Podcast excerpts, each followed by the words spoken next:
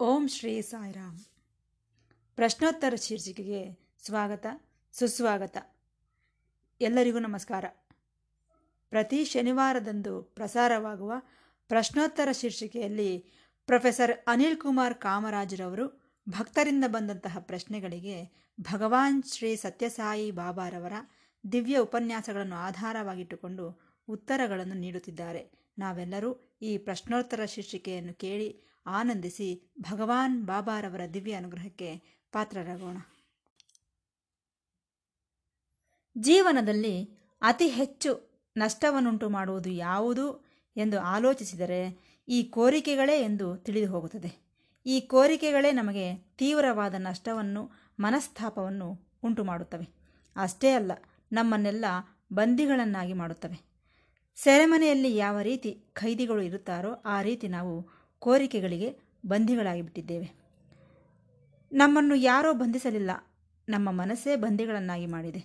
ಅಪರಾಧಿಗಳಂತೆ ಮಾಡಿದೆ. ಆದ್ದರಿಂದ ನಮ್ಮ ಜೀವನದಲ್ಲಿ ಉಂಟಾಗುವ ತೀವ್ರವಾದ ನಷ್ಟಗಳಿಗೆ ಈ ಕೋರಿಕೆಗಳೇ ಕಾರಣ ಎಂದು ತಿಳಿದು ಹೋಗುತ್ತದೆ. ಈ ಕೋರಿಕೆಗಳು ನಮ್ಮನ್ನು ದಾಸರನ್ನಾಗಿ ಮಾಡುತ್ತವೆ. ನಾವು ಎಷ್ಟು ಕೋರಿಕೊಳ್ಳುತ್ತೇವೋ ಅಷ್ಟು ದಾಸರಾಗಿ ಬಿಡುತ್ತೇವೆ ಏಕೆಂದರೆ ಇನ್ನೊಬ್ಬರ ಮೇಲೆ ಆಧಾರ ಪಡಬೇಕು ಕೋರಿಕೆಗಳು ತೀರಬೇಕೆಂದರೆ ಇನ್ನೊಬ್ಬರ ಮೇಲೆ ಆಧಾರ ಪಡಬೇಕು. ಆಧಾರ ಪಟ್ಟೆವೆಂದರೆ ನೀನು ಆತನಿಗೆ ದಾಸನಾದಂತೆಯೇ. ಕೋರಿಕೆಗಳು ನೆರವೇರಿದರೆ ಆನಂದ ಪಡುತ್ತೇವೆ ಇಲ್ಲದೆ ಹೋದರೆ ನಿರಾಸೆಗೆ ಒಳಗಾಗುತ್ತೇವೆ. ಇಷ್ಟಕ್ಕೂ ಈ ಕೋರಿಕೆಗಳು ಎನ್ನುವಂತಹವುಗಳು ಯಾವತ್ತಿಗೂ ಸಹ ತೀರುವಂತಹವುಗಳಲ್ಲ. ಅದರಲ್ಲೂ ಕೋರಿಕೆಗಳು ಎನ್ನುವಂತಹವುಗಳು ನಿರಾಸೆ ಖಿನ್ನತೆಗಳಿಗೆ ದಾರಿಯಾಗುತ್ತವೆ. ಒಂದು ರೀತಿ ಆಲೋಚಿಸಿ ಈ ಕೋರಿಕೆಗಳನ್ನು ಕೋರಿಕೊಳ್ಳುತ್ತಾ ಹೋದರೆ ಏನಾಗುತ್ತದೆ? ಕೋರಿಕೆ ಪ್ರಥಮ ಸ್ಥಾನದಲ್ಲಿದ್ದು ನಾವು ದ್ವಿತೀಯ ಸ್ಥಾನದಕ್ಕೆ ಬಂದುಬಿಡುತ್ತೇವೆ. ಶರೀರವೆಲ್ಲ ಕೋರಿಕೆಗಳೇ ತುಂಬಿ ಹೋದಾಗ ನಾನು ಎಂಬುವವನು ದ್ವಿತೀಯ ಸ್ಥಾನದಲ್ಲಿರುತ್ತಾನೆ. ಕೋರಿಕೆ ಎನ್ನುವಂಥದ್ದು ಪ್ರಥಮ ಸ್ಥಾನದಲ್ಲಿರುತ್ತದೆ. ಹಾಗಾಗಿ ಏನಾಗುತ್ತಿದೆ? ನಾವು ಗುಲಾಮರಾಗಿ ಬಿಡುತ್ತಿದ್ದೇವೆ ಇದನ್ನು ನಾವು ಗಮನಿಸಬೇಕು.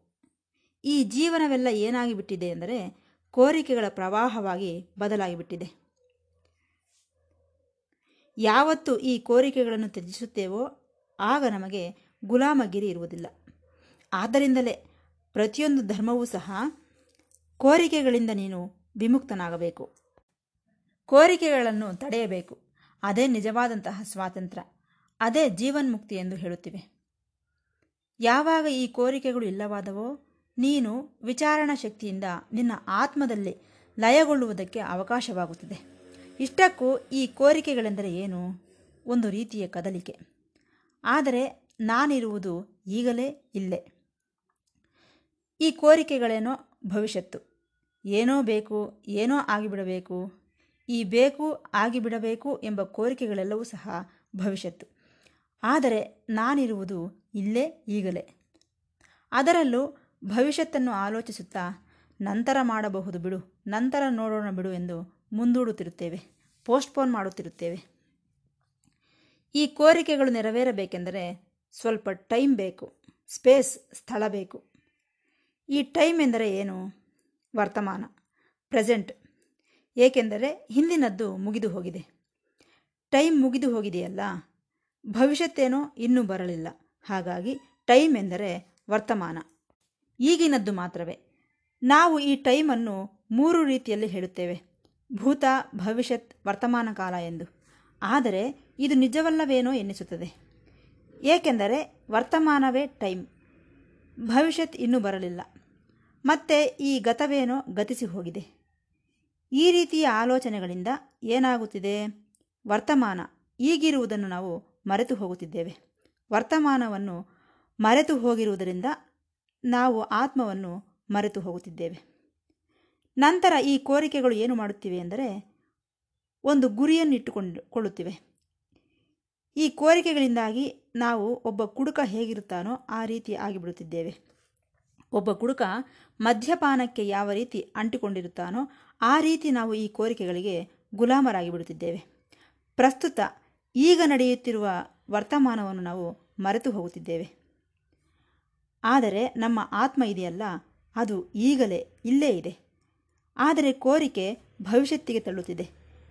ಕೋರಿಕೆಗಳೇನೋ ಈಗಲೇ ಆಗಿಬಿಡಬೇಕು ಎಂದು ಕೋರಿಕೊಳ್ಳುತ್ತಿವೆ. ಇದೇ ಗುಲಾಮಗಿರಿ ಎಂದರೆ.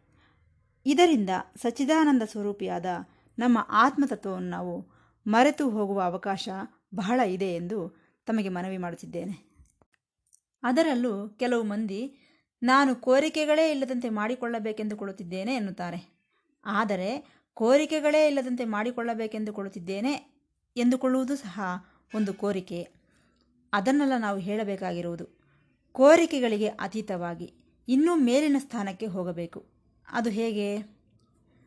ಸರಿಯಾದ ಅವಗಾಹನೆಯ ಮೂಲಕ, ಸರಿಯಾದ ವಿಶ್ಲೇಷಣೆಯ ಮೂಲಕ, ಒಳ್ಳೆಯ ಆಲೋಚನೆಗಳಿಂದ ಈ ಕೋರಿಕೆಗಳು ಎನ್ನುವಂತಹವುಗಳು ಯಾವ ರೀತಿ ದುಃಖಕ್ಕೆ ಕಾರಣ, ಕಾರಣವಾಗುತ್ತಿವೆಯೋ, ಯಾವ ರೀತಿ ಗುಲಾಮರನ್ನಾಗಿ ಮಾಡುತ್ತಿವೆಯೋ ಅವುಗಳನ್ನು ಅರ್ಥ ಮಾಡಿಕೊಳ್ಳುವುದರಿಂದ ಈ ವಿಶ್ಲೇಷಣೆಯಿಂದ ನೀನು ಅತೀತನು, ಕೋರಿಕೆಗಳಿಗೆ ಅತೀತನಾಗಬಲ್ಲೆ ಎಂದು ಅರ್ಥ ಮಾಡಿಕೊಳ್ಳಬಹುದು ಆದರೆ ಇದಕ್ಕೆ ಅವರಷ್ಟಕ್ಕೆ ಅವರೇ ಪ್ರಯತ್ನಿಸಬೇಕು.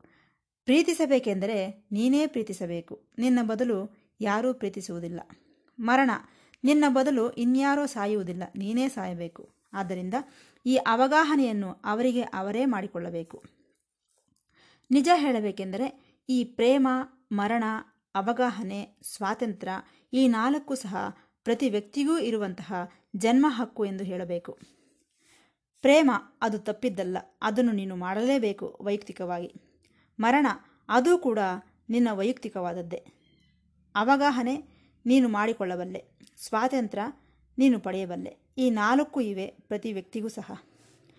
ಅದು ಅಲ್ಲದೆ ಕೆಲವರು ಹೇಳುತ್ತಾರೆ, ಈಗಲೇ ಏತಕ್ಕೆ ಸ್ವಲ್ಪ ದೊಡ್ಡವರಾದ ಮೇಲೆ ಆಲೋಚಿಸಬಹುದಲ್ಲವೇ?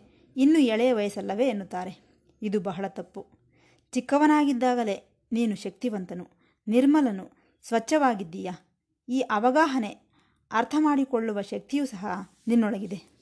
ಯಾವಾಗ ನೀನು ಚಿಕ್ಕವನಿದ್ದಾಗಲೇ ಕೋರಿಕೆಗಳನ್ನು ಸ್ವಾಧೀನಪಡಿಸಿಕೊಂಡೆಯೋ, ಆಗ ನಿಜವಾದಂತಹ ಸ್ವಾತಂತ್ರ್ಯವನ್ನು ನೀನು ಅನುಭವಿಸಲ್ಪಡುತ್ತೀಯ? ಯಾವಾಗ ಈ ಕೋರಿಕೆಗಳನ್ನು ಸ್ವಾಧೀನಪಡಿಸಿಕೊಂಡೆಯೋ ಆಗ ನಿನ್ನೊಳಗಿರುವ ಶಕ್ತಿ ನಿನ್ನನ್ನು ಕೋರಿಕೆಗಳಿಗೆ ಅತೀತವಾದಂತಹ ಸ್ಥಾನಕ್ಕೆ ಕೊಂಡೊಯ್ಯುತ್ತದೆ. ಏಕೆಂದರೆ ಈ ಕೋರಿಕೆಗಳ ಮೂಲಕ ನಮ್ಮ ಶಕ್ತಿ ವ್ಯರ್ಥವಾಗುತ್ತದೆ. ಕೋರಿಕೆಗಳ ಮೂಲಕ ವ್ಯರ್ಥವಾಗುತ್ತಿರುವ ಈ ಶಕ್ತಿ ಅಧೋ ಮಾರ್ಗದಲ್ಲಿ ಪ್ರಯಾಣಿಸಿ ಬಾಹ್ಯಮುಖವಾಗಿ ಹೊರಟು ಹೋಗುತ್ತದೆ. ಆದ್ದರಿಂದ ಕೋರಿಕೆಗಳ ಮೂಲಕ ನಮ್ಮ ಶಕ್ತಿ ವ್ಯರ್ಥವಾಗುತ್ತಿದೆ. ಅಧೋ ಮಾರ್ಗದಲ್ಲಿ ಪ್ರಯಾಣಿಸಿ ಬಾಹ್ಯಮುಖವಾಗಿ ಹೋಗುತ್ತಿದೆ. ಆದರೆ ಯಾವಾಗ ಈ ಕೋರಿಕೆಗಳನ್ನು ಸ್ವಾಧೀನದಲ್ಲಿಟ್ಟುಕೊಂಡೆಯೋ ಆಗ ಆ ಶಕ್ತಿ ಅಂತರ್ಮುಖವಾಗಿ, ಊರ್ಧ್ವಮುಖವಾಗಿ ಪ್ರಯಾಣಿಸುತ್ತದೆ. ಇದನ್ನೇ ಕುಂಡಲಿನಿ ಶಕ್ತಿ ಎಂದುಕೊಳ್ಳಿ. ತಪ್ಪೇನಿಲ್ಲ.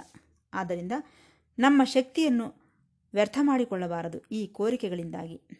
ಯಾವಾಗ ಕೋರಿಕೆಗಳು ಅದೃಶ್ಯವಾದವೋ ಈ ಅವಗಾಹನೆಯಿಂದ ಈ ಶಕ್ತಿಯೆಲ್ಲ ಕ್ರೋಢೀಕರಿಸಲ್ಪಡುತ್ತದೆ ಒಂದು ಜಲಾಶಯದಲ್ಲಿರುವ ನೀರಿನಂತೆ. ನಿನ್ನ ಶಕ್ತಿಯೆಲ್ಲ ಒಟ್ಟುಗೂಡುತ್ತದೆ. ಈ ಒಟ್ಟುಗೂಡಿದಂತಹುದೆಲ್ಲ ಊರ್ಧ್ವಮುಖವಾಗಿ ಪ್ರಯಾಣಿಸುತ್ತದೆ, ಅಂತರ್ಮುಖವಾಗಿ ಪ್ರಯಾಣಿಸುತ್ತದೆ. ನೋಡಿದ್ದೀರಾ? ಇದೇ ನಿಜವಾದಂತಹ ಯುವಕರ ಲಕ್ಷಣಗಳು. ಇಷ್ಟಕ್ಕೂ ಮರಣವೆಂದರೆ ಏನು? ಭಗವಂತನನ್ನು ಮರೆತು ಜೀವಿಸುವುದು. ಭಗವಂತನು ನನ್ನೊಳಗಿದ್ದಾನೆ, ನನ್ನ ಸುತ್ತಲೂ ಇದ್ದಾನೆ, ಎಲ್ಲವೂ ಭಗವಂತನೇ. ಆ ತತ್ವವೇ ಜೀವನ, ಲೈಫ್. ಅದು ಇಲ್ಲದೆ ಹೋದರೇನೆ ಈ ಮರಣ. ಡೆತ್.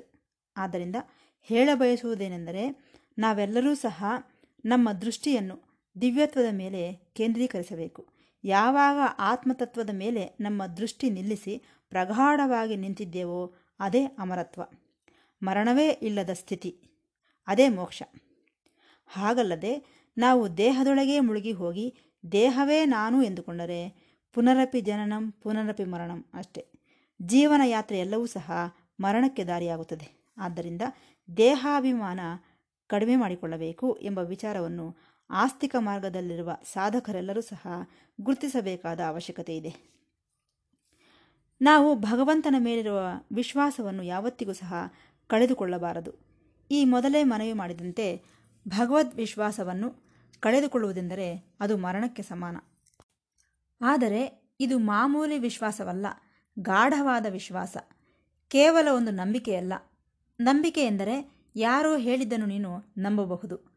ಆಚಾರಗಳ ಆಧಾರದ ಮೇಲೆ, ನಮಗಿರುವಂತಹ ಶಾಸ್ತ್ರಗಳ ಆಧಾರದ ಮೇಲೆ, ತಂದೆ ತಾಯಿಗಳ ಮೂಲಕ, ನಮ್ಮ ಸಂಸ್ಕೃತಿಯ ಮೂಲಕ, ಸಮಾಜದ ಮೂಲಕ, ನಮ್ಮ ವಿದ್ಯೆಯ ಮೂಲಕ ನಮಗೆ ಅನೇಕ ನಂಬಿಕೆಗಳು ಉಂಟಾಗಬಹುದು.